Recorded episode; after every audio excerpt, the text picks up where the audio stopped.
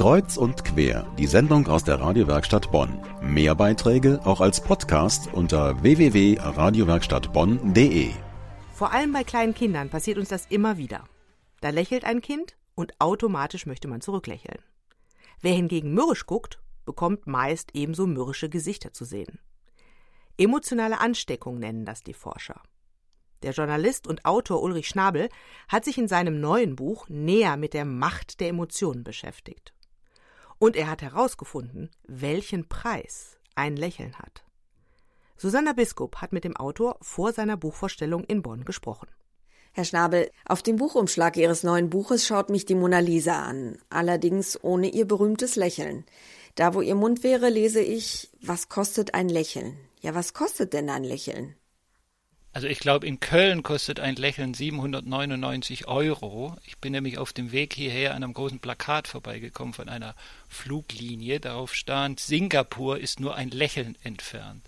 Daraufhin habe ich jetzt gegoogelt, was der Flug wirklich kostet. Und der kostet nicht nur ein Lächeln, sondern in der Tat 799 Euro. Von daher, nein, ähm, was dieser Titel tatsächlich bedeuten soll, ist, ähm, er bringt zum Ausdruck, dass Gefühle heute längst eine Ware geworden sind. Also Emotionen sind in der Werbung und in der Politik wirklich eine harte Währung geworden. Wenn man sozusagen Emotionen verkaufen kann oder die Leute an ihren Emotionen zu fassen kriegt, dann zahlt sich das in barer Münze aus. Und darauf spielt dieser Titel an. Ist das denn tatsächlich Ihre Absicht, die Leser zum Lächeln zu bringen oder ist es eher zum Nachdenken? Also im besten Falle natürlich beides. Die Leser sollen einerseits nachdenken, aber sie sollen durchaus auch gut unterhalten werden und lächeln. Ja. Also insofern ist, schließt sich das für mich gar nicht aus, das Lächeln und die Unterhaltung. Weil ich glaube, man lernt am besten, wenn man in einer guten Stimmung ist. Ja. Was kostet ein Lächeln, die Macht der Emotionen in unserer Gesellschaft?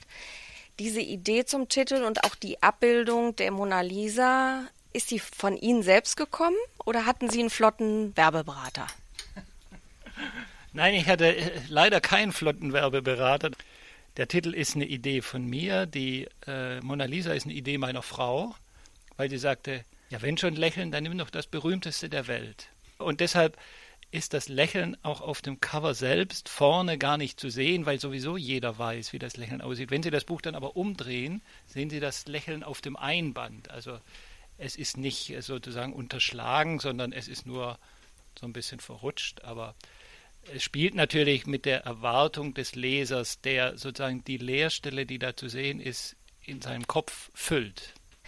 Das Buch handelt von der Macht der Emotionen. Es beschreibt zum Beispiel die, die Verführungskraft von Werbung, die mit den Emotionen spielt, und zwar so, dass wir intuitiv Kaufentscheidungen treffen, also schon nicht mehr mit dem Verstand. Ist es denn so, dass Verstandesentscheidungen besser sind als emotionale Entscheidungen? Kann man so allgemein nicht sagen. Man kann nicht sagen, Verstand ist besser als Emotion. Klar ist aber, die Emotionen sind das Primäre wenn Sie eine Entscheidung treffen, dann ist meistens zunächst mal eine emotionale Entscheidung getroffen. Also wenn Sie sich zum Beispiel verlieben, dann ist das in erster äh, Linie sozusagen eine gefühlsmäßige Entscheidung und erst dann finden Sie die ganzen Gründe, die dafür sprechen, warum nun gerade dieser oder jene ganz besonders begehrenswert ist.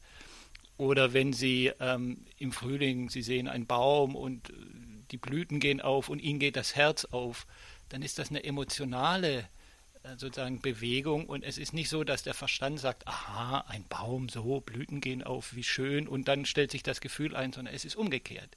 Die Gefühle sind immer schneller.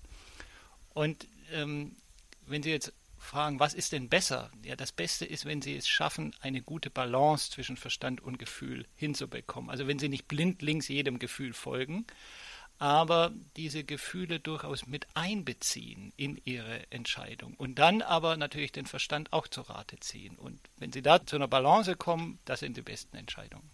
Der Physiker und Wissenschaftsredakteur Ulrich Schnabel beschreibt Wissenschaft so, dass sie jeder gut versteht. In seinem neuen Buch hat er die menschlichen Emotionen unter die Lupe genommen. Im Gespräch mit Susanna Biskup erläutert Schnabel, wie Menschen durch ihr emotionales Umfeld geprägt werden und wie sie klug auch mit negativen Emotionen umgehen können. Herr Schnabel, Sie haben eben die Balance angesprochen. Man nehme seine Emotionen und bringe sie in Einklang mit dem Verstand und fertig ist das Rezept für perfektes Verhalten. Ist das wirklich so einfach? Also Balance ist immer gut, ja, aber ich würde es nicht darauf reduzieren. Also worum es mir in diesem Buch geht, ist vor allem bewusst zu machen, welche Kräfte heute alles an unseren Emotionen zerren. Also dass zum Beispiel die Werbung ganz stark mit unseren Emotionen arbeitet. Natürlich auch die Politik arbeitet ganz stark mit unseren Emotionen. Auch die Medien versuchen ständig mit der größten Schlagzeile Aufmerksamkeit zu erregen. Das heißt, wir werden von vielen Seiten werden unsere Emotionen heute in Beschlag genommen und die werden zum umkämpften Objekt. Und ich halte es für essentiell, dass man lernt, sich davor zu schützen dass man das zum Beispiel feststellt, wann die Emotionen zu sehr beansprucht werden, also wann ich so eine emotionale Überlast habe, wann ich eine Pause brauche. Und das war auch schon ein Thema in meinem letzten Buch, in, in dem es um die Muße ging. Und in gewisser Weise ist das neue Buch die Fortsetzung des Mußebuches, weil ich nämlich äh, festgestellt habe in vielen Lesungen und Vorträgen, dass das den Leuten immer einleuchtet, sagen, ja, ja, Muße ist gut und man könnte die Methode und jene Methode und es fällt ihnen aber enorm schwer. Und warum fällt es ihnen enorm schwer? Weil die anderen Menschen anders sind weil wir in einem emotionalen Umfeld leben, weil wir nämlich nicht alleine Herr über unsere Handlungen sind, sondern weil wir ganz stark von der Anerkennung der anderen abhängig sind. Und wenn die eine andere emotionale Haltung zu diesem Thema haben, dann wird es enorm schwierig. Und ich glaube, in diesem Buch geht es mir vor allem darum, diesen Einfluss des Umfelds klarzumachen und auch die Leute zu ermutigen, ihre Emotionen zu schützen vor diesen ganzen Zumutungen. Wie lerne ich das? In Ihrem Buch beschreiben Sie, dass Buddhisten zum Beispiel ihre Emotionen durch regelmäßige Meditation beherrschen können.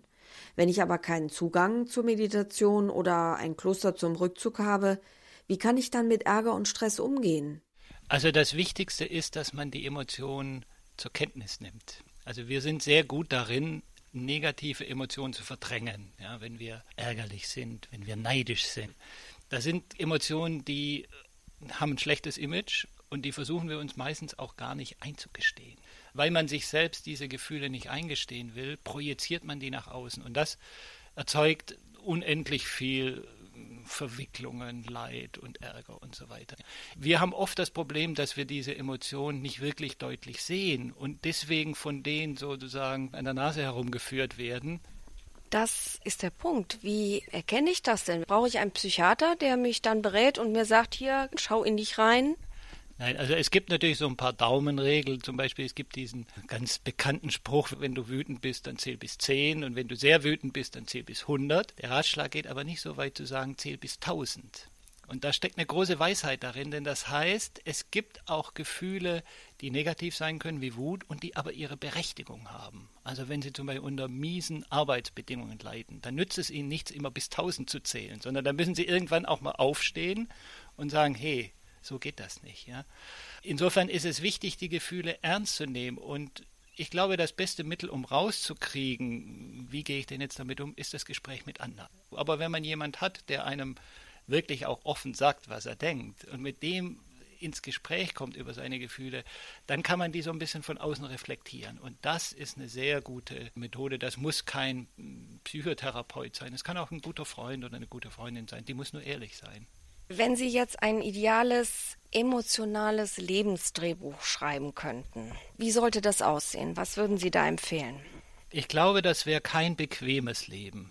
Also wenn Sie sagen, das ideale emotionale Drehbuch, das müsste eine sein, in dem man mit diesen ganzen Emotionen auch tatsächlich in Kontakt kommt. Und wir tendieren ja heutzutage dazu, dass wir bestimmte Emotionen als positiv ansehen. Ja, Liebe, Glück, Mitgefühl. Und die anderen, die möchten wir am liebsten gar nicht haben. Und die haben aber auch ihre Funktion. Auch Trauer hat seine Funktion. Ja? Also sie können meines Erachtens zum Beispiel kein Leben führen ohne Trauer zu erleben. Ich glaube, das wirklich erfüllte, reiche Leben ist eines, in dem man diese Gefühle alle kennengelernt hat ja, und auch gelernt hat, damit umzugehen. Und das ist natürlich im Falle von Trauer nicht einfach. Ja, und da gibt es auch keine schnelle Methode, wie ich etwa die Trauer über den Tod eines nahen Angehörigen abstelle. Aber wenn man die dann doch durchsteht, dann kriegt man einen anderen Blick auf das Leben. Ich glaube, man kriegt eine größere Wertschätzung auch der positiven Momente dann, weil man weiß, das ist alles nicht selbstverständlich. Ob auch dieses Buch ein Bestseller wird? Das war ein Interview mit Ulrich Schnabel zu seinem neuen Buch Was kostet ein Lächeln? von der Macht der Emotionen in unserer Gesellschaft. Das Buch ist im Blessing Verlag erschienen und kostet knapp 22 Euro.